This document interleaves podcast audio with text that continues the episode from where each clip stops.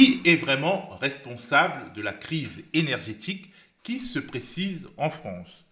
Jusqu'à quand se poursuivra-t-elle? Jusqu'où s'étendra-t-elle?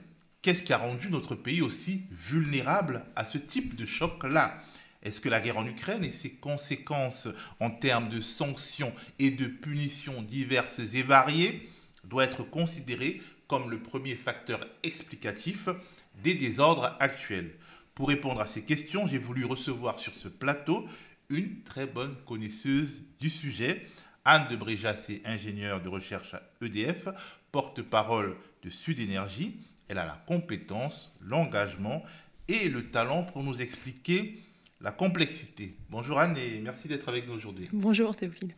Alors, en tant que citoyens et consommateurs, nous sommes sur le court terme en tout cas inquiets pour deux choses. Premièrement, les prix. Deuxièmement, le rationnement éventuel, les coupures, euh, le délestage, etc.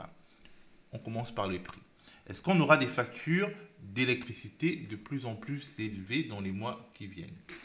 Bon, alors il faut déjà dire que les, factures ont déjà flambé, euh, pas autant qu'elles auraient pu, puisque le gouvernement est intervenu pour les consommateurs qui sont au tarif réglementé. Euh, Donc même sur le tarif réglementé, il y a eu... Euh, il y a eu 4% d'augmentation, alors que normalement c'était 45% hors taxe qui était, qui était annoncé. Donc pour l'électricité, pour les, les consommateurs individuels qui sont restés à ce tarif, c'est resté à 4%. Pour les pauvres qui étaient sortis du tarif réglementé, euh, pas forcément par choix, mais souvent parce qu'ils se sont fait démarcher de manière un peu agressive et, frauduleuse, certains ont vu déjà leurs factures s'envoler. Et ensuite, pour toutes les entreprises et les collectivités, les villes, eux, ils n'ont plus du tout, déjà plus accès aux tarifs réglementés, ça a été supprimé, et donc eux, ils ont déjà vu leurs factures multipliées, certains disent par 4, 5, 6, et ça pose déjà de graves problèmes pour les entreprises d'une part, et encore une fois pour les villes aussi. Donc il faut, il faut se mettre dans, dans la tête qu'on est déjà face à un gros problème. Il y a des villes qui annoncent qu'elles vont devoir fermer des piscines, euh, qu'elles ferment des services publics. Enfin, c'est vraiment déjà des problèmes euh, importants. Pour le gaz aussi, ça, ça a augmenté de, de, manière importante. Or, euh, les, les, les augmentations de cette année étaient liées aux augmentations des prix de marché de l'année dernière, qui étaient énorme, mais sans commune mesure avec ce que c'est aujourd'hui. Donc si le gouvernement ne fait rien, l'année prochaine, ça va complètement exploser. Alors il a annoncé, il a fini par annoncer, après avoir dit qu'il le ferait euh, de manière ciblée, qu'il y aurait à nouveau un bouclier tarifaire, mais à nouveau, est-ce que ça va être uniquement pour ceux qui sont au tarif réglementé de vente ou pour tout le monde? Comme à chaque fois dans ce système qui est devenu ultra compliqué, il y a toujours des trous dans la raquette et je pense qu'il y a à nouveau des gens qui vont se, euh, trouver confrontés à des envolées de prix. Et puis on ne peut pas rester sur un système bancal comme ça qui à chaque fois demande une rustine et à chaque fois on, voit que c'est insuffisant. Alors, je voudrais qu'on revienne sur le distinguo ménage, entreprise, collectivité. Parce que c'est important, euh, d'autant plus que euh, les prix d'électricité pour les entreprises et pour les collectivités ont un effet sur le niveau de vie des ménages, puisque voilà, il y a des services publics euh, qui sont fermés euh, en ce qui concerne les collectivités, et puis euh, il y a des prix qui vont s'envoler en ce qui concerne les entreprises. Alors, je voulais aussi qu'on parle du distinguo entre les clients d'EDF et les clients des opérateurs privés. Commençons par le distinguo entre les clients d'EDF, comme moi, et les clients des opérateurs privés. Pourquoi les seconds voient leur facture augmenter encore plus que les premiers? Alors, il faut préciser que EDF, EDF est la seule entreprise qui a le droit de proposer les tarifs réglementés de vente. Mais EDF e propose aussi d'autres offres, ce qu'on appelle des offres de marché libres. Et jusqu'à récemment, je ne sais pas ce qu'il en est aujourd'hui, EDF avait comme objectif d'inciter le plus possible de clients à sortir des tarifs réglementés de vente pour aller en offre de marché, ce qui est complètement contraire, à mon avis, à une, politique de, de, service public. Donc la distinction, je dirais, c'est plutôt entre ceux qui sont au tarif réglementé de vente, et ceux-là, ils sont tous pour EDF, et ceux qui sont passés en offre de marché. Aujourd'hui, c'est à peu près les deux tiers, enfin en tout cas au dernier pointage, les deux tiers qui étaient en tarif réglementé de vente, et puis un tiers qui était en offre de marché. Donc les tarifs réglementés de vente eux-mêmes ont changé. Je voudrais peut-être faire une petite parenthèse. Historiquement, tout le monde était au tarif réglementé de vente. On a ce qu'on appelle les tarifs bleus pour les particuliers. Il y avait des tarifs verts et des tarifs jaunes pour les entreprises euh, selon leur taille. Donc historiquement, tout le monde avait ces tarifs qui étaient régulés par l'État et qui étaient calculés en fonction des coûts de production de l'électricité. Ces coûts de production, je le rappelle, ils ont augmenté uniquement de 4% l'année dernière. Donc s'il n'y avait pas eu le marché, l'ouverture des marchés, il n'y aurait pas eu de crise l'année dernière. Bon, cette année, les prix du gaz montent tellement haut que ça va augmenter les coûts de production de manière plus significative, mais absolument sans commune mesure avec la flambée qu'on voit sur les, euh, sur les prix de marché. Depuis l'ouverture des marchés, l'Europe a imposé de mettre en place une concurrence de fournisseurs pour tout le monde. Alors ça a été progressif, d'abord c'était pour les très grandes entreprises, puis pour les moyennes entreprises, puis depuis 2007 pour tout le monde, y compris pour, pour les particuliers. Et donc, ils ont eu le droit de proposer ces offres de marché qui sont bah, comme ils veulent, c'est-à-dire ça peut être ça peut être fixe pendant une certaine période, complètement variable, indexé sur les prix de marché, indexé sur le tarif. Donc ça, c'est difficile de, de suivre. Ce qui s'est passé, c'est que puisqu'il fallait inciter fortement les gens à sortir de ce tarif réglementé, parce que personne ne voulait vraiment, à vrai dire, euh, on a interdit aux entreprises qui avaient choisi l'offre de marché de revenir à un tarif réglementé de vente. Ça a déjà provoqué des crises en 2006. Hein. On a l'impression que c'est la première crise, mais en fait, les crises sont depuis le début avec cette ouverture des marchés. C'est vrai que c'est vrai que c'est ah, l'actuelle et, particulière. Le marché interdit de faire jouer le, marché pour retourner une offre plus profitable. Exactement. Alors, en fait, il a fallu, ah bon, comme, comme les prix de marché s'étaient envolés les entreprises ont dit nous, on, met la clé sous la porte si ça continue. Donc l'État était revenu mettre un tarif réglementé, mais avec obligation de, le supprimer au bout d'un certain temps. Donc aujourd'hui, c'est la loi en fait qui a forcé à supprimer ces tarifs réglementés pour tout le monde, sauf pour les particuliers et les toutes petites entreprises. Mais ce qui est aussi inscrit dans les textes, c'est que ces tarifs réglementés de vente, ils sont là de manière provisoire et qu'un jour, ils devront disparaître, comme ils vont disparaître pour le gaz. Donc on est vraiment dans, dans ce processus-là. C'est une logique. Et, oui. Et puis la deuxième chose qu'ils ont fait, c'est que comme les, les, fournisseurs euh, concurrents, qui quand même, je rappelle, ne produisent pas, ne distribuent pas, ne stockent pas, ne font rien, à part mettre un logo sur, euh, sur la facture, ils ont dit, nous, on n'arrive pas à concurrencer ces tarifs réglementés de vente. On leur a dit, pas de problème, on va changer leur mode de calcul. Et ce mode de calcul, maintenant, devra refléter la manière dont s'approvisionne un fournisseur qui ne fait rien, qui n'a pas de moyens de production, de manière à ce que ce fournisseur-là puisse proposer une offre moins chère que ses tarifs.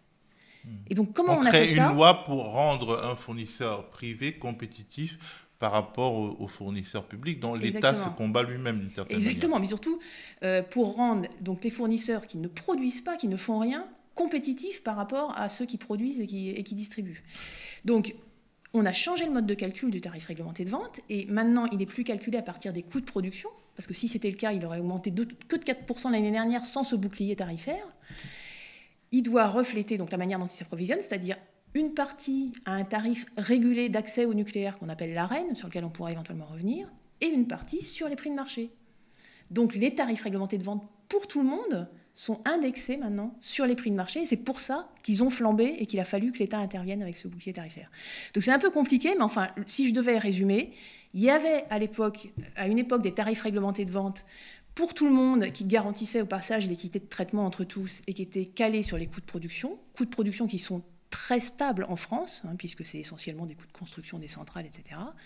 Et progressivement, on a indexé tous les prix tous les tarifs, y compris les tarifs réglementés, sur un prix de marché qui est complètement déconnecté des coûts de production, qui est ultra volatile et qui, cet été, a passé les 1100 euros du mégawattheure, alors que les coûts sont plutôt autour de 50-60 euros du mégawattheure. Donc voilà de quoi on parle. tout, tout, ça, c'était pour permettre au privé de venir faire des ponctions sur, euh, euh, ce secteur électrique. Oui, puis pour répondre à ce dogme de la concurrence, il faut laisser le choix aux clients. Euh, c'est comme ça que ça va amener de l'innovation, baisser les prix. Quand on regarde les promesses, la baisse des prix, je pense que plus personne ne défend ça parce que bon, non seulement les prix flambent là, mais déjà avant la crise, hein, les 2007-2020, ça avait augmenté de 50% hors inflation. Donc c'était déjà une, une grosse augmentation des prix. L'innovation je ne vois pas où est l'innovation. Il y a des associations de consommateurs qui disent la seule innovation, c'est le démarchage euh, agressif et frauduleux. L'équité de traitement, euh, il n'y en a plus non plus.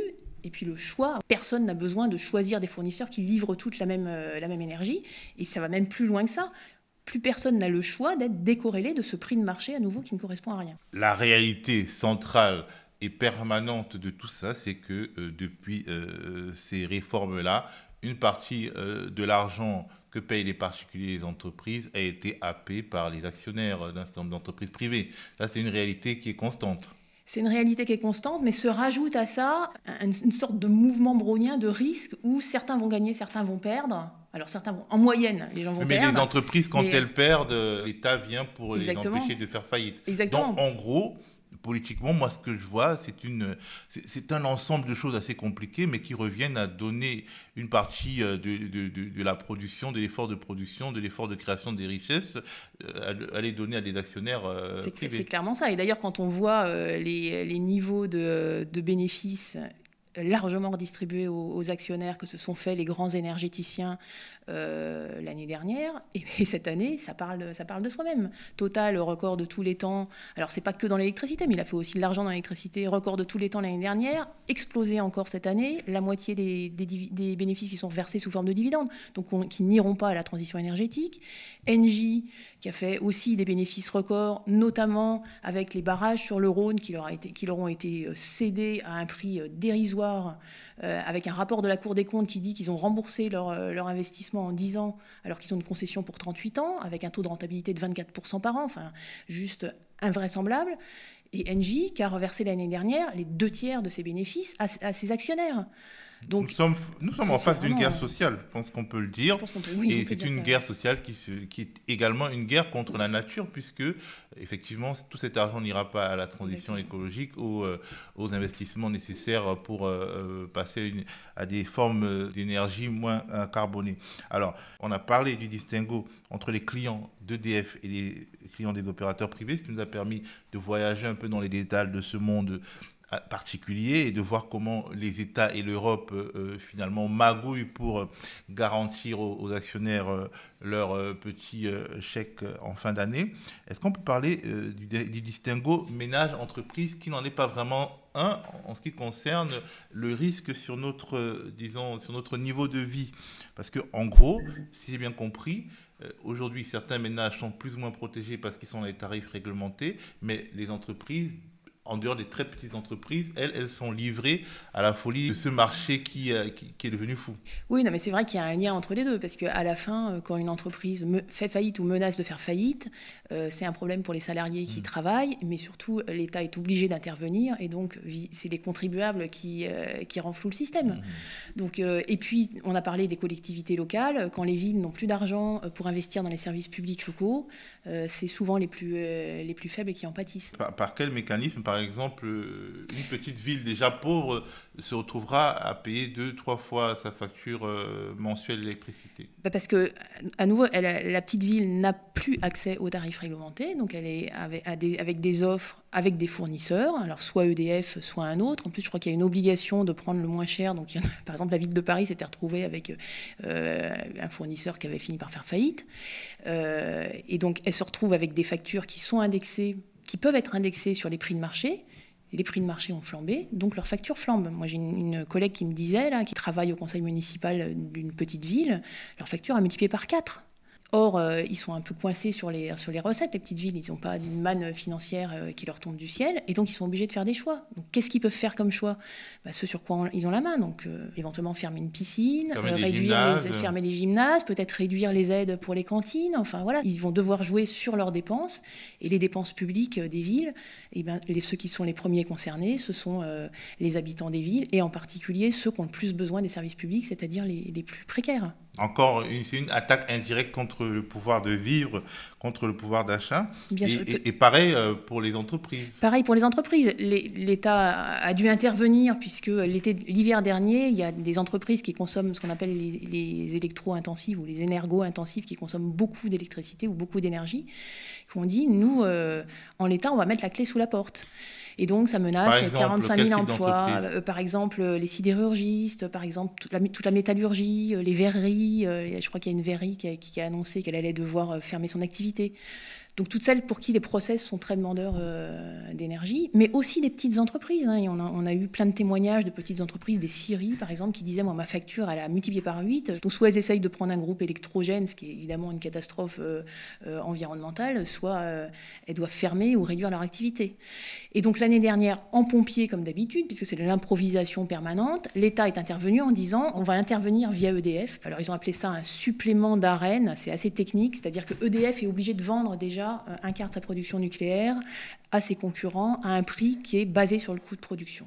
Donc ça, ça ah, permet, voilà. Donc ça, déjà, ça permet un peu d'éviter les, les, envolées. Enfin, ça pose d'autres problèmes, mais ça permet d'éviter les envolées de, prix, de prix, mais ça suffisait pas. Et donc, euh, l'État a dit, on va vous demander de livrer 20 TWh de plus. Mais sauf que EDF avait déjà euh, vendu toute sa production sur les marchés. EDF est obligé d'avoir une politique, ce qu'on appelle une politique de couverture financière, qui l'oblige à tout vendre. Donc, en fait, clairement, ce qu'on demandait à EDF, c'était d'acheter sur les marchés l'électricité qu'elle allait produire pour la revendre à prix coûtant à ses concurrents fournisseurs. donner de l'argent à ses concurrents. Voilà, mais pour que eux-mêmes reversent euh, ce qu'ils avaient gagné à leurs clients. Alors normalement c'est le cas, sauf que c'est à nouveau un processus tellement compliqué que ça va être c'est difficile à contrôler. Mais normalement, ça a été un moyen indirect d'aider euh, les clients de ces, euh, de ces fournisseurs. euh. Enfin, c'est insuffisant, c'est incontrôlable. Et puis quand on regarde le processus, c'est complètement délirant parce que finalement, alors on a dit à EDF, allez acheter sur les marchés, puis vu les, les envolées de prix, on a dit non, non, attendez, ah, vous allez plutôt acheter à 257 euros pour revendre à 46 euros à, vos concurrents. On aurait pu dire directement, bah écoutez, on fait un chèque de 257 moins 46, donc de 211 euros par mégawattheure, soit au total ça fait 4 milliards quand on regarde les 20 TWh. Et puis voilà, et ce chèque, on les donne, plutôt que de les donner directement aux clients, on les donne aux fournisseurs en espérant qu'ils les reversent à leurs clients. Mais voilà, on est dans un système qui marche sur la tête. Tout ça pour un système, encore une fois, qui l'année dernière n'aurait eu besoin de rien si on n'avait pas été dans cette panade du marché qui fait qu'on a un prix qui est indexé sur les prix du gaz, qui n'a rien à voir avec les coûts, enfin pratiquement rien à voir avec les coûts. En gros, même quand le marché ne marche pas, on fait marcher le marché. Exactement. Et puis bon, les Et on prend des rustines de plus en plus compliquées, de plus en plus improvisées, de moins en moins contrôlables. Et on reste dans ce cadre, envers et contre tout. On dit non, non, il faut le marché. Alors, on va sûrement y revenir, mais de plus en plus de gens disent bon, c'est vrai qu'il y a quand même des problèmes, ça fonctionne, ça fonctionne pas bien. Même l'Union européenne commence à avoir de sérieux doutes, au point d'annoncer des réformes profondes avec, une réunion qui est prévue euh, le 9 septembre. Tous les pays qui disaient non, non, tout va très bien, euh, les pays du Nord, l'Allemagne, etc., disent oui, là, c'est vrai, il faut peut-être euh, il faut peut-être quand même revoir ça, mais on a le droit de revoir le marché, mais en restant dans le cadre du marché. Et donc, on va continuer ce qu'on fait depuis 20 ans, cette fuite en avant, qui consiste à essayer de réparer un truc pour recasser autre chose, parce qu'on essaye de faire rentrer un rond dans un carré. Alors, en quoi la guerre en Ukraine joue sur les mécanismes de fixation des prix? Est-ce que c'est la faute à la guerre en Ukraine si les prix euh, des entreprises sont multipliés par 4, par 5, par 8 Alors oui, ça joue clairement, mais d'abord il faut se rappeler que les prix se sont envolés à partir de l'été dernier, avant la guerre en Ukraine. Donc en fait, il y, a- plusieurs aspects qui jouent dans cette envolée des prix. La manière dont est construit le prix de marché depuis le début, hein. c'est-à-dire que euh, l'Union européenne, ceux qui défendent le marché disent on a un problème maintenant. Non, on a toujours eu un problème. On a des prix de marché qui sont déterminés par ce qu'on appelle le coût marginal, c'est-à-dire combien ça coûte de produire une unité de plus, euh, donc un mégawattheure de plus euh, d'électricité ou un mégawattheure de moins. Et combien ça coûte ça? Ben, les centrales qui étaient pas chères, elles, sont déjà, elles tournent déjà à plein, donc celles-là, elles sont plus disponibles. Donc celle qui reste, c'est la plus chère euh, en fonctionnement sur le parc. Donc en général, c'est une centrale à gaz. Et cette centrale à gaz, combien ça coûte de la faire produire plus? Ben, Ça coûte le combustible qu'il faut mettre dedans, donc le prix du gaz. Donc du coup, on a des prix de marché qui sont indexés sur le coût de fonctionnement de la centrale la plus chère. Donc là, c'est le gaz. Donc les prix euh, se sont envolés déjà l'année dernière, alors pour des raisons qui sont plutôt liées à une augmentation de la demande euh, internationale, euh, plus déjà, je pense, des spéculations un petit peu des, des jeux de pouvoir de, de la Russie via Gazprom qui déstockait un peu, enfin plusieurs, plusieurs événements qui ont fait ça. Donc les prix du gaz se sont envolés, les prix de l'électricité, eux, restaient relativement stables, et donc les prix de marché se sont envolés avec. Là, depuis la, la crise en, Ukraine, le gaz augmente encore énormément, puisque la, la Russie menace de couper euh, l'alimentation en gaz de l'Europe. Alors juste... Alors au départ, l'Europe menaçait de boycotter euh, le gaz russe. Euh, Aujourd'hui, c'est la Russie qui euh, a décidé de couper le, le gaz à l'Europe, mais globalement, en fait, il y a une sorte d'incertitude. Il y a, voilà, il y a une grosse incertitude. On pense qu'on va manquer de gaz, donc les prix du gaz flambent. Avant même qu'on joue- manque de gaz. Avant même qu'on manque de gaz, mais il y a des coupures régulières sur le, un des gazoducs Nord Stream euh, qui vient de la Russie. Donc on pense vraiment qu'il va y avoir des, euh, des baisses. Et déjà, les prix, les prix du marché du gaz flambent complètement. Et donc, dans son sillage, le prix de l'électricité. S'ajoute à ça une autre chose, c'est que comme on risque de manquer d'électricité, qu'il risque de pas y avoir assez de production par rapport à, la consommation, en tout cas ça dépend des scénarios, mais notamment si on a un hiver très froid, ça risque d'apparaître. Là, les prix de marché sont euh, ce qui coûte le plus cher, c'est pas le prix du gaz, c'est ce qu'on appelle le prix, le coût de la défaillance. C'est-à-dire s'il n'y a pas assez de production, il va falloir demander à certains industriels peut-être de réduire leur consommation, et ça, il va falloir les rémunérer. Et le marché anticipe que ça va dépasser les 1000, euh, 2000 euros du mégawattheure. Parce que ça ne sera pas ceux qui se feront rémunérer les moins chers. Ce système du prix de marché, c'est le plus cher qui soit va déterminer tout le prix. Donc voilà, il y a plein de fluctuations qui font qu'on a un prix de marché qui décolle complètement, alors que le coût de production, il est un peu impacté évidemment par le, par le prix du gaz, mais enfin le prix du gaz en France, c'est 7% de la production, hein. en Europe c'est plus, mais ça reste quand même une petite part. Et donc ça suit euh, comme ça. Alors on calcule le prix du gaz en prenant en compte les risques de défaillance et, euh, les risques que les entreprises euh, spécialisées devront couvrir en indemnisant les industriels, c'est ça? C'est pas le prix du gaz, là, c'est le prix de l'électricité. C'est-à-dire qu'on euh, mmh. on a ce, système de formation du prix où on, on a ce qu'on appelle le merit order. Je ne sais pas si vous avez entendu parler. Donc, on appelle d'abord les centrales les moins chères, donc les centrales renouvelables qui coûtent zéro à démarrer, en fait, puis les centrales nucléaires, puis les centrales à, alors à charbon ou à gaz, selon les prix, on va dire à gaz, pour faire simple. Et donc, c'est le coût variable du gaz qui, qui intervient. Mais si tout ça ne suffit pas, alors on ajoute euh, ce qu'on appelle une demande d'effacement, c'est-à-dire qu'on va demander aux industriels de réduire leur consommation. Et, et pour faire ça, leur consommation d'électricité. Et pour faire ça, il est possible que les industriels demandent plus cher que le prix du gaz. Et donc là, on va se retrouver, avec, et c'est ça qui va former, comme c'est le plus cher de tout, que les industriels demandent une réparation, c'est ça? Oui, une indemnisation, ce qui peut se comprendre. C'est-à-dire qu'un enfin, un industriel qui va devenir, devoir arrêter des machines pour, euh, pour baisser sa consommation, par exemple, bah, ça lui demande, ça lui c'est un manque à gagner, ça va peut-être être un coût de redémarrage, et donc ça coûte. Et puis c'est le jeu de l'offre et la demande. Hein. qui vont abonder donc euh, ces fonds qui devront rémunérer ou indemniser les industriels si la défaillance se produit C'est RTE en fait, c'est le système électrique qui va les, qui va les rémunérer pour qu'ils s'effacent, pour qu'ils ne produisent pas. Donc aujourd'hui dans la fixation avec des, des, prix, on, on, fait comme du gras pour couvrir ce risque-là au cas où... Non, mais en fait, c'est normal de mettre en place des contrats pour demander aux industriels qui le peuvent de s'effacer s'il y a besoin. C'est normal qu'on les rémunère pour ça. L'aberration, toute l'aberration du système, c'est de dire ce qui forme les prix, c'est pas le coût moyen du système électrique, c'est la, part la plus chère, même si c'est 0,2% euh, de ce qui compose le prix de l'électricité. Quoi. Hmm. J'hésite pas à poser des questions qui peuvent paraître naïves parce que j'ai besoin de comprendre et je pense que ceux qui nous regardent ont aussi besoin de comprendre puisque une sorte de complexité voulue euh, se pose en écran de fumée entre nous et, notre compréhension citoyenne euh, des enjeux. je vous assure, même ceux qui ont mis en place les marchés euh, ne comprennent plus non plus ce qu'ils ont fait. Hein. J'aimerais qu'on évoque justement le traitement politique de cette crise de l'énergie en France et en Europe, notamment les polémiques d'été. On a beaucoup débattu cet été de l'AREN, A-R-E-N-H, que tu considères comme une rustine. Alors, c'est quoi l'AREN alors l'AREN, AREN, ça veut dire accès régulé à l'électricité nucléaire historique. Donc c'est un mécanisme qui a été mis en place depuis 2015, ça a c'est entré en vigueur en 2015, et qui impose à EDF de vendre à prix coûtant une partie de son énergie nucléaire historique à ses concurrents, donc aux fournisseurs euh, alternatifs. Alors pourquoi ce mécanisme a été mis en place? C'est toujours pour essayer d'inciter à une concurrence qui n'arrivait pas à se mettre en place. Euh, mais je dirais, d'une certaine... Alors tout le monde est vent debout, euh, tous les syndicats sont vent debout contre ça, mais il y a une forme de logique là-dedans, c'est-à-dire que on a considéré qu'il fallait mettre en place une concurrence parmi les fournisseurs, que le parc historique avait été développé à une époque où c'était un monopole, et que donc c'était pas normal de faire profiter la seule EDF, la seule entreprise EDF, de euh, ce parc qui produit euh, à moindre coût. Bon, moi, je, dirais que le problème, il ne vient pas de ça. Il vient plus, en amont du fait qu'on ne peut pas mettre en concurrence des centrales les unes par rapport aux autres. C'est une vue de l'esprit. Et pas plus qu'on ne peut créer une activité de fourniture qui ne sert à rien, quand même. Enfin, je veux dire, encore une fois, dans aucun secteur, il y a des fournisseurs qui ne font rien, qui ne produisent pas, qui ne livrent pas le client, puisque c'est livré automatiquement par les réseaux, qui ne choisissent pas leur électricité, qui ne la stockent pas, etc. Ils, voilà, ils mettent leur logo, voilà, ils font du marketing, et pour faire vivre ça, on est obligé de mettre en place des systèmes comme ça.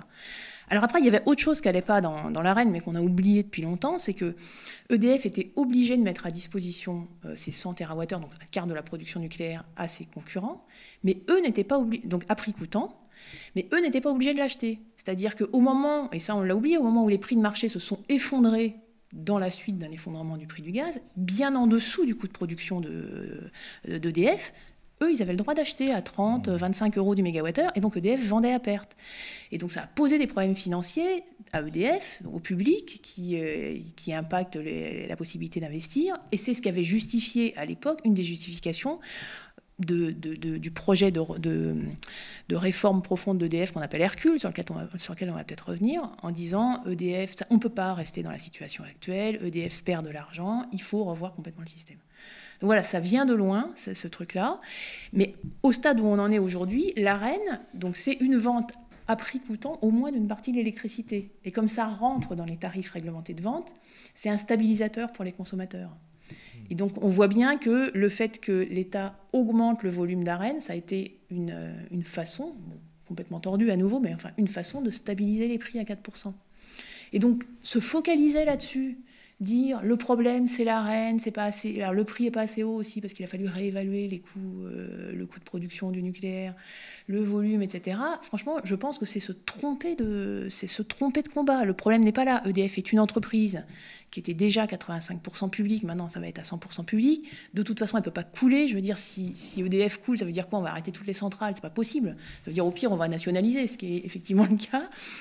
Donc la question n'est pas là. La question, c'est de dire comment on fait pour garantir, enfin à plus long terme, pour sortir de ces marchés infernaux, mais au moins dans l'immédiat, pour garantir à tous un tarif réglementé, euh, stable, prévisible, qui est calé sur le coût de production, éventuellement avec des subventions s'il y a besoin, donc remettre des tarifs réglementés de vente pour tous. Et c'est ça qui devrait être le combat euh, principal. En gros, euh, tu sembles identifier une sorte de, de, combat corporatiste qui brouille le fond euh, du combat politique et, et de long terme pour une énergie disponible pour tous et de, bonne qualité et, moins polluante. Et oui, de long terme, et même de court terme. Revenir à une grille tarifaire, à un tarif réglementé en France, parce que là, on va peut-être revenir aussi, mais maintenant on nous dit, oh là là, faut des débats avec l'Europe, ça va être long. Non, on pourrait en France, dès euh, les prochains mois, mettre en, revenir sur un tarif réglementé de vente pour tous, et ça réglerait les choses. Donc même à court terme, je pense que c'est un mauvais combat. Alors, je pense qu'il y en a qui, qui se... Je ne sais pas si c'est... Enfin, je pense qu'il y a des intérêts corporatistes, effectivement, là-dedans, parce que, euh, parce que euh, quand, quand, quand la reine a été augmentée, ça a ponctionner sur les finances d'EDF, qui, par ailleurs avait quand même fait des bons résultats l'année dernière aussi, il ne faut pas l'oublier non plus. Euh, sur, il y avait une augmentation de capital en début d'année, enfin, il y a, a, d'autres choses qui ont été faites, et on peut dire, bah oui, ça va peut-être avoir des problèmes sur le cours de l'action d'EDF, mais bon, c'est pas notre problème, c'est pas le problème général. Donc oui, focalisons-nous sur l'intérêt général. Rappelons-nous que la, précarité énergétique est massive en France, qu'elle a encore beaucoup décollé. Hein, on, va peut-être parler des coupures, mais il y a quand même beaucoup de gens qui se coupent de leur propre volonté depuis longtemps parce qu'ils n'ont pas les moyens de se chauffer. Euh, dans les pays qui n'ont pas la reine, ça ne se passe pas mieux, au contraire, c'est plutôt pire. En Angleterre, qui a complètement déréglementé l'explosion de la précarité est, euh, encore bien pire qu'en France, au point où il y a un mouvement qui s'appelle Don't Pay, qui appelle les gens à, ne pas couper.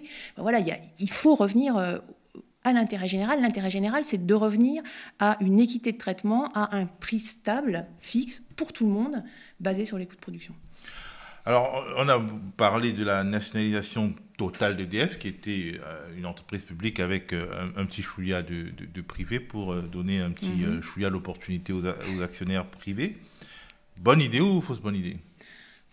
Bah, je pense que c'est mieux. Enfin, moi, je pense que de toute façon, je suis pour que tout revienne dans le système public. Donc, euh, c'est mieux d'avoir EDF 100% public qu'une petite part d'actionnaires. Mais à, nouveau, c'est pas le sujet. Puis, ce que je trouve invraisemblable, parce que tant qu'on restera en concurrence, EDF se comportera comme un acteur en concurrence. Et, tant qu'il n'y aura pas cette grille tarifaire, ces tarifs réglementés, donc tarifs bleus, euh, verts, jaunes, pour tout le monde, les, euh, les, consommateurs, les usagers, les citoyens ne seront pas protégés, pas plus que les entreprises et pas plus que les, que les services publics. Mais surtout ce qui me paraît délirant, mais ça c'est une certaine, pour le coup, continuité dans la politique énergétique, c'est que l'État a nationalisé sans même dire à quoi ça allait servir.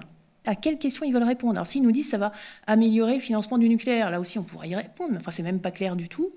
Et l'autre chose aussi qu'il y a derrière, c'est que quand même on a vécu cinq ans d'un projet, donc Hercule, qui visait à réformer en profondeur EDF, c'est-à-dire plus concrètement à éclater l'entreprise plus qu'elle n'est déjà, avec d'un côté euh, la production historique, hein, essentiellement le nucléaire, l'hydraulique et puis ce qui reste de thermique, et de l'autre côté les commerciaux d'EDF qui auraient été considérés comme n'importe quel commerciaux qui auraient dû acheter via le marché euh, euh, aux producteurs, les renouvelables et le réseau. Bon, ça a, fait l'objet de négociations complètement opaques avec l'Union européenne pendant cinq ans, et ça s'est terminé en autre boudin. Ils nous ont dit, on n'est pas arrivé à se mettre d'accord avec l'Union européenne. Mais à un moment, ils nous disaient, on va procéder en deux étapes. D'abord, on va tout nationaliser, EDF, puis on revendra la partie rentable, la partie énergie renouvelable, commercialisation, activité internationale et, réseau. Donc il est possible que ce soit nationalisé pour rendre service finalement au bah privé. voilà, on peut quand même supposer que ce soit une première étape à nouveau pour l'éclatement d'EDF. Et en tout cas, c'est sûr que l'Europe ne va pas laisser faire ça. Donc, d'ailleurs, ils annoncent, euh, le gouvernement annonce qu'il va falloir euh, lancer une réforme d'EDF. Mais enfin, on ne gère pas un pays comme ça. D'un point de vue démocratique, c'est invraisemblable. C'est-à-dire, on nationalise et après, on vous expliquera ce qu'on fait. Non, il faut déterminer une politique énergétique. Là, maintenant, ça, suffit, les improvisations permanentes. Là. Il faut vraiment se mettre... Euh, enfin, on a euh, un enjeu majeur sur l'énergie. On, a on a parlé de la crise de court terme. Enfin, il y a une crise de long terme. Hein. Mmh. Tout le monde sait qu'il faut... On en parlera. Voilà, voilà on, va, on va y revenir. Donc, il faut des outils efficaces pour mettre ça en place. Et là, on est dans une panade invraisemblable à cause de ce marché, de cette concurrence. Alors avant les vacances parlementaires, on a beaucoup parlé de taxer les super profits, notamment des grands groupes énergétiques privés comme euh, Total. Euh, ce à quoi le gouvernement français s'est opposé. Et là, on apprend qu'après le Portugal et l'Espagne, c'est l'Allemagne qui pourrait bien créer une... Euh, alors, ils n'ont pas dit exactement une taxe, mais un prélèvement sur les bénéfices exceptionnels des entreprises de l'énergie. Bref, une taxe sur les super profits. Hein, quoi qu'on dise euh, la Macronie, qui, disons, les, les porte-paroles de notre gouvernement passent dans tous les gros médias pour expliquer qu'en gros, non, non, c'est pas une taxe que les Allemands vont imposer, puisque Bien entendu, l'enjeu, c'est de dire euh, finalement tout le monde le fera sauf nous. Oui, là, là, je pense que la France, elle se distingue. se distingue dans le mauvais sens. Effectivement, tous les pays euh, vont finir par taxer les super profits. Est-ce que c'est une bonne idée? Oui, c'est quand même la moindre des choses, quoi. C'est-à-dire voir les, euh, les, énergéticiens, et en particulier ceux qui vivent des énergies fossiles, faire des, des profits comme jamais, alors que tous les usagers pâtissent des hausses de prix, sont obligés de, sont obligés de rogner sur des usages parfois essentiels, c'est quand même pas acceptable. Et quand j'entends Elisabeth Borne qui dit on va d'abord leur demander gentiment de réduire leur prix, de faire des ristournes à Total par exemple, et si vraiment ça marche pas, alors peut-être on envisagera les super profits. Enfin, faut d'abord rappeler que l'année dernière, ils ont fait des super profits, à nouveau les records de tous les temps euh, pour Total et très bon aussi pour Engie, et qu'ils les ont reversés. C'est essentiellement reversé, la moitié pour Total aux actionnaires, les deux tiers pour Engie. Donc cela déjà, ils sont perdus et définitivement perdus. Donc euh, c'est quand même un peu embêtant. Et là, il va se reproduire la même chose. C'est pas possible. Il faut les taxer. Oui, ça me semble quand même une évidence. Mais l'autre chose, c'est que la deuxième étape, c'est d'éviter qu'ils fassent ces super profits. Faut, faut, faut, faire, faut, euh, faut agir en amont faut agir en amont, et la seule manière d'agir en amont, c'est de sortir ces entreprises privées euh, d'un secteur qui est essentiel. Là, j'entendais aussi sur, euh, sur France Inter, euh, je sais plus, un économiste dire on peut pas on peut pas taxer Total parce que sinon, d'abord, il fait la plupart de ses bénéfices à l'étranger, enfin bon, il en fait quand même aussi en France, et puis ces raffineries, du coup, il, les emmènerait, il les, il les mettrait dans un autre pays où ça serait moins taxé. Eh bien si c'est ça, et effectivement, peut-être il y a un risque. La seule conclusion possible, c'est que quand on a des infrastructures essentielles comme les raffineries, mais comme les moyens de production aussi d'électricité et comme les réseaux de gaz, il ne faut pas les, laisser aux mains d'acteurs privés qui ne cherchent pas l'intérêt général et à se mettre comme ça euh, à leur bon vouloir. Il faut que ça revienne public, géré, par, géré dans l'intérêt général. Alors, ce qui est drôle avec Total et euh, le chantage, le chantage indirect à la délocalisation, c'est que Total, même s'ils font des profits euh, essentiellement à l'étranger. C'est une entreprise française qui est soutenue à fond par le gouvernement français à l'étranger. Et euh, en gros, euh, la diplomatie française et des fois l'armée française vient au secours de Total pour, pour l'aider à avoir des marchés. Mais dès qu'on lui demande d'être un peu dans la réciprocité, il nous explique qu'ils vont s'en aller. Oui, peut-être. Enfin, juste sur Total, il faut rappeler que c'était Total, le, gros accident de l'Erika euh, il y a mm. quelques années. Hein. Je pense que bon, les plus jeunes ne euh, l'ont pas connu, mais a fait une marée noire. Quand on a demandé à Total d'intervenir, il a dit c'est pas nous, euh, c'est le sous-traitant qui transportait. Puis de toute façon, en fait, on, s'en fiche. C'est Total aussi qui a planqué toutes les études sur le réchauffement climatique. C'est Total qui va ouvrir un, un, oléoduc qui passe sous le lac Victoria, alors que tout le monde sait qu'il faut laisser dans le sol maintenant le pétrole qui est. Mm le moins qu'on puisse dire, c'est que ce n'est pas une entreprise euh, qui a beaucoup le souci euh, de l'intérêt général à nouveau. Hein. nous sommes face à une problématique euh, globale. Hein. Est-ce qu'on peut faire un peu le point sur les, les réponses apportées à la crise énergétique en France et certains de nos voisins européens et même au sein des instances européennes? On a déjà parlé un peu des, des, réponses apportées en France qui sont pas tip-top, mais est-ce que ailleurs il fait des choses de mieux ou de pire? Bon, déjà sur la France, quand même, euh, je, rappelle, hein, un bouclier tarifaire qui n'a rien fait de plus que de, permettre à certains clients et pas à tous d'avoir une augmentation qui correspond à l'augmentation des coûts. Rien d'annoncé pour l'année prochaine, ce qui est quand même aussi laisser les gens dans, une forme d'angoisse. On n'a aucune visibilité sur l'avenir. Euh, et puis, donc, des, privés qui engrangent l'argent. Ailleurs, effectivement, il y a plein d'endroits où c'est pire. Hein. en fait, plus, les pays ont, libéralisé, pire c'est, avec l'exemple peut-être le pire euh, de, l'Angleterre. Mais en fait, tous sont obligés d'apporter des rustines. Alors, il y a le cas de l'Espagne et le Portugal, où tout le monde a mis en avant le fait qu'eux, ils étaient arrivés à avoir une dérogation de l'Union européenne pour plafonner les. Alors, encore un mécanisme très tordu, mais plafonner les prix du gaz qui rentrent dans la production d'électricité pour que ça limite les prix de marché de l'électricité. Et on nous a dit, ah oui, mais c'est parce que le Portugal et l'Espagne, eux, ils ont un cas particulier, ils ont beaucoup d'énergie renouvelable, puis ils sont pas très bien connectés à la plaque européenne, au réseau interconnecté européen, donc c'est un cas particulier. En fait, c'est pas du tout le cas. C'est-à-dire que quand on regardait les prix de marché de l'Espagne et le Portugal, ils étaient plutôt plus bas même que, que, chez nous. Mais seulement l'Espagne et le Portugal avaient été bons élèves et avaient fait ce que demande l'Union européenne et ce qui est le Graal euh, d'un marché libéralisé, c'est-à-dire des prix pour les particuliers, enfin pour les, clients finaux, les usagers, les particuliers, les entreprises, qui reflètent le plus parfaitement possible les prix de marché. Donc ces mêmes prix de marché qui sont envolés à 1000 euros. Donc eux, ils ont fait ça. On appelle ça la tarification dynamique, qui était, que, l'Union européenne voulait imposer à tous les fournisseurs partout. Et ils l'ont payé le prix cher. Et donc ils, sont obligés, ils ont été obligés de revenir en arrière. Mais donc on a une Union européenne qui depuis le début nous disait il faut du marché, il faut du marché, il faut se caler sur ces prix de marché et les refléter aux, usagers. Bon, maintenant même les plus libéraux qui soient, même la commission de régulation de l'énergie qui chez nous contrôle euh, le système et qui est ultra libérale, qui continue à dire que le marché fonctionne bien, dit peut-être les tarifications dynamiques qu'on voulait obliger pour tous, donc ces tarifications où on reflète sur la facture des clients presque heure par heure ou jour, par jour les cours de bourse de l'électricité. Peut-être qu'on va faire une pause et revenir à un tarif réglementé. En gros, finalement, l'Union européenne et les partenaires européens ont accepté que le Portugal et l'Espagne aient une dérogation pour se protéger, parce que si ils n'avaient pas accepté, il y aurait une telle explosion qu'il y aurait des mouvements sociaux et la tarification euh, hein. dynamique et tout, tout leur bullshit néolibéral aurait été exposé aux yeux du monde. Mais en fait, ça a déjà eu un peu lieu. Ça a commencé l'été dernier, parce que avant la guerre en Ukraine. Et, donc, on a mis, une bah, on a mis, on a mis une marmite sur, Voilà, on a fait une rustine. Mais bon, chez nous aussi, à vrai dire, tout le monde a des rustines. Hein. la reine, chez nous, c'est une rustine. On n'aurait pas eu la reine, euh, il se passait la même chose. Et euh, je pense que dans les autres pays, alors je connais pas tout ce qui se passe dans les autres pays, mais en Allemagne aussi, ça a beaucoup, beaucoup explosé. Donc maintenant, ils disent, bah, on, va, on va faire des taxes sur les super profits. Tout le monde est obligé de, prendre des rustines sur ce marché. Et encore une fois, même l'Union européenne dit, là quand même, après avoir maintenu, avoir soutenu que le marché fonctionnait très bien, après avoir commandité aux régulateurs européens, ce qu'on appelle l'ACER, une étude qui concluait que tout allait très bien. Là, ils sont rendus, cet été quand même, hein.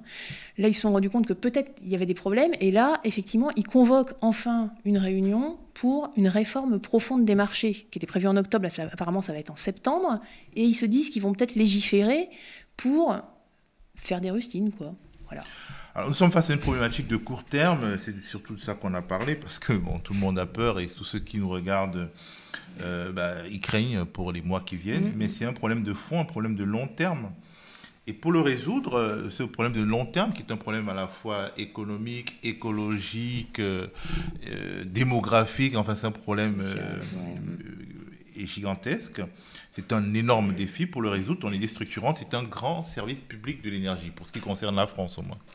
Oui, oui. Enfin, idéalement, ça serait un grand service public de l'énergie en Europe. Mais enfin, là, je pense que celui-là, on va, devoir attendre pour l'avoir. Donc, oui, au moins en France, il faut un grand service public. Mais on ne dit pas ça. Alors, on nous dit, oh, mais vous êtes dogmatique, vous voulez revenir à ce qui existait avant. D'abord, moi, je trouve que quand il y avait un système qui marchait quand même plutôt bien et qu'aujourd'hui, on a un système qui s'effondre, je trouve que la charge de la preuve pour montrer qu'il faut continuer à marcher, ça devrait être du côté de ceux qui, euh, veulent absolument euh, maintenir un marché. Mais oui, il faut revenir à un système où on peut planifier. Tu, l'as dit, il va falloir diviser par deux minimum notre consommation euh, d'énergie euh, d'ici 2050. Il va falloir décarboner complètement nos moyens de production, alors qu'aujourd'hui on est dépendant euh, à 50% de, du fossile. Peut-être sortir du nucléaire si on choisit de sortir du nucléaire. Enfin, il y a des réformes gigantesques à faire Et ça, ça veut dire qu'il faut planifier sur le long terme, mais il faut investir massivement. C'est des investissements massifs. Hein. Rien que dans le système électrique, c'est 20 à 25 milliards d'euros par an. Mmh. Donc pour faire ça... Même dans la rénovation, euh, disons, des, bâtiments. voilà. Mmh. Et je parle même pas du côté sobriété, euh, rénovation des bâtiments, où là aussi, ce sont des investissements. Qu'est-ce qu'on fait côté rénovation des bâtiments? C'est un échec total aussi. C'est-à-dire qu'on a laissé faire le marché, on n'a pas du tout construit de filière publique du système, donc il n'y a pas de formation adéquate il y a plein de petites entreprises très précaires euh, qui interviennent avec des malfaçons, enfin des, problèmes, de, des problèmes de qualité qui sont majeurs. On laisse les gens qui veulent rénover face à une jungle, face à tout un tas d'entreprises qui leur proposent des choses qu'ils ne peuvent absolument pas contrôler, avec des systèmes de financement ultra compliqués, alors qu'il y aurait un moyen bien plus simple de faire ça une filière publique qui s'appuie sur un réseau euh, d'artisans éventuellement, qui disent on investit, l'État investit pour vous, parce que de toute façon, c'est toujours rentable sur le long terme et l'État se rémunérera éventuellement sur le différentiel euh, de, facture, sur les gains, le gain de facture. Il vous garantit euh, l'artisan, il fait, euh, il suit le chantier et il vous fait la réception des travaux. Et là, ça fonctionnerait, ça serait comme une sorte de sécurité sociale, quoi. Bien sûr. Avec les médecins, les alors, alors que là, on, rate complètement la cible. Les, spécialistes du secteur nous disent, on fait de la rénovation, mais on fait, on la fait pas comme il faut. Et le résultat, c'est que on n'est pas du tout, on n'arrive pas à réduire, à changer l'étiquette. C'est pas du tout efficace. Il y en a même qui disent, c'est même de l'argent jeté par les fenêtres ce qu'on fait. Donc on n'est pas du tout à la hauteur de ce qu'il faudrait faire.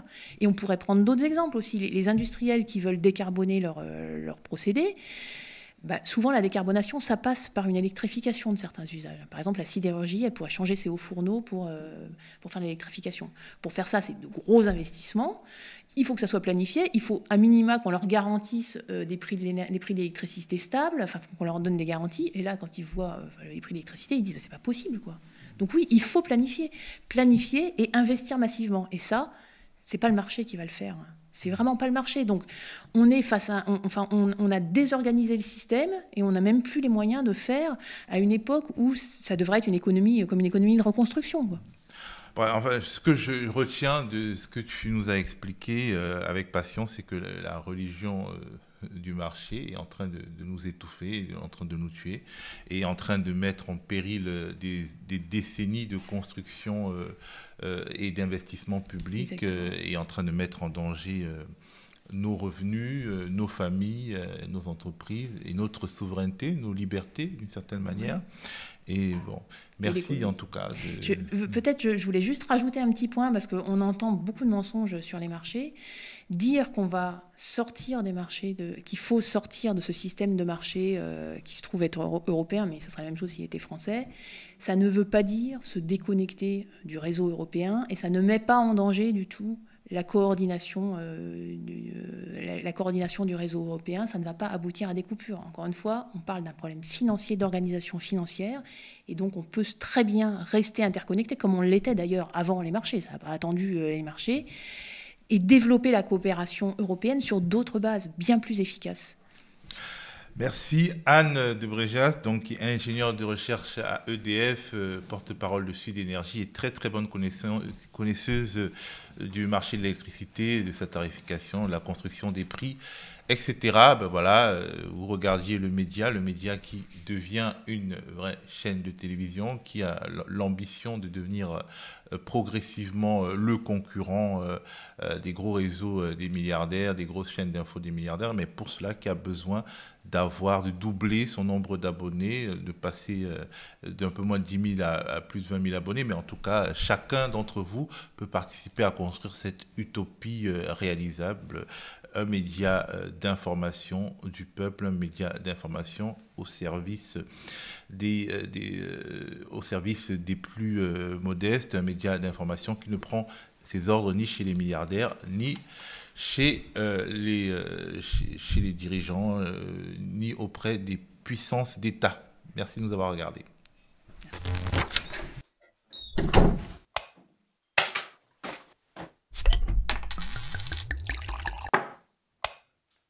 Sais pas si on a, le droit de dire singe parce que on n'a plus le droit de dire les. On dit quoi les petits soldats maintenant C'est ça? La violence dans notre société est liée à une immigration qui n'est pas intégrée. Donc là, t'es vraiment un énorme connard. Un délit homophobe, c'est pas grave. Week-end caniculaire. Macron a reçu le président des Émirats Arabes Unis. Ça me donne envie de gagner encore plus d'argent. Cette entreprise en profite. J'ai vu des chefs d'entreprise étrangers. L'horreur. Il fait ce pourquoi doit, à mon avis, être payé un politique. Très sincèrement, comme disait un de mes prédécesseurs, ça m'en touche une sans bouger l'autre.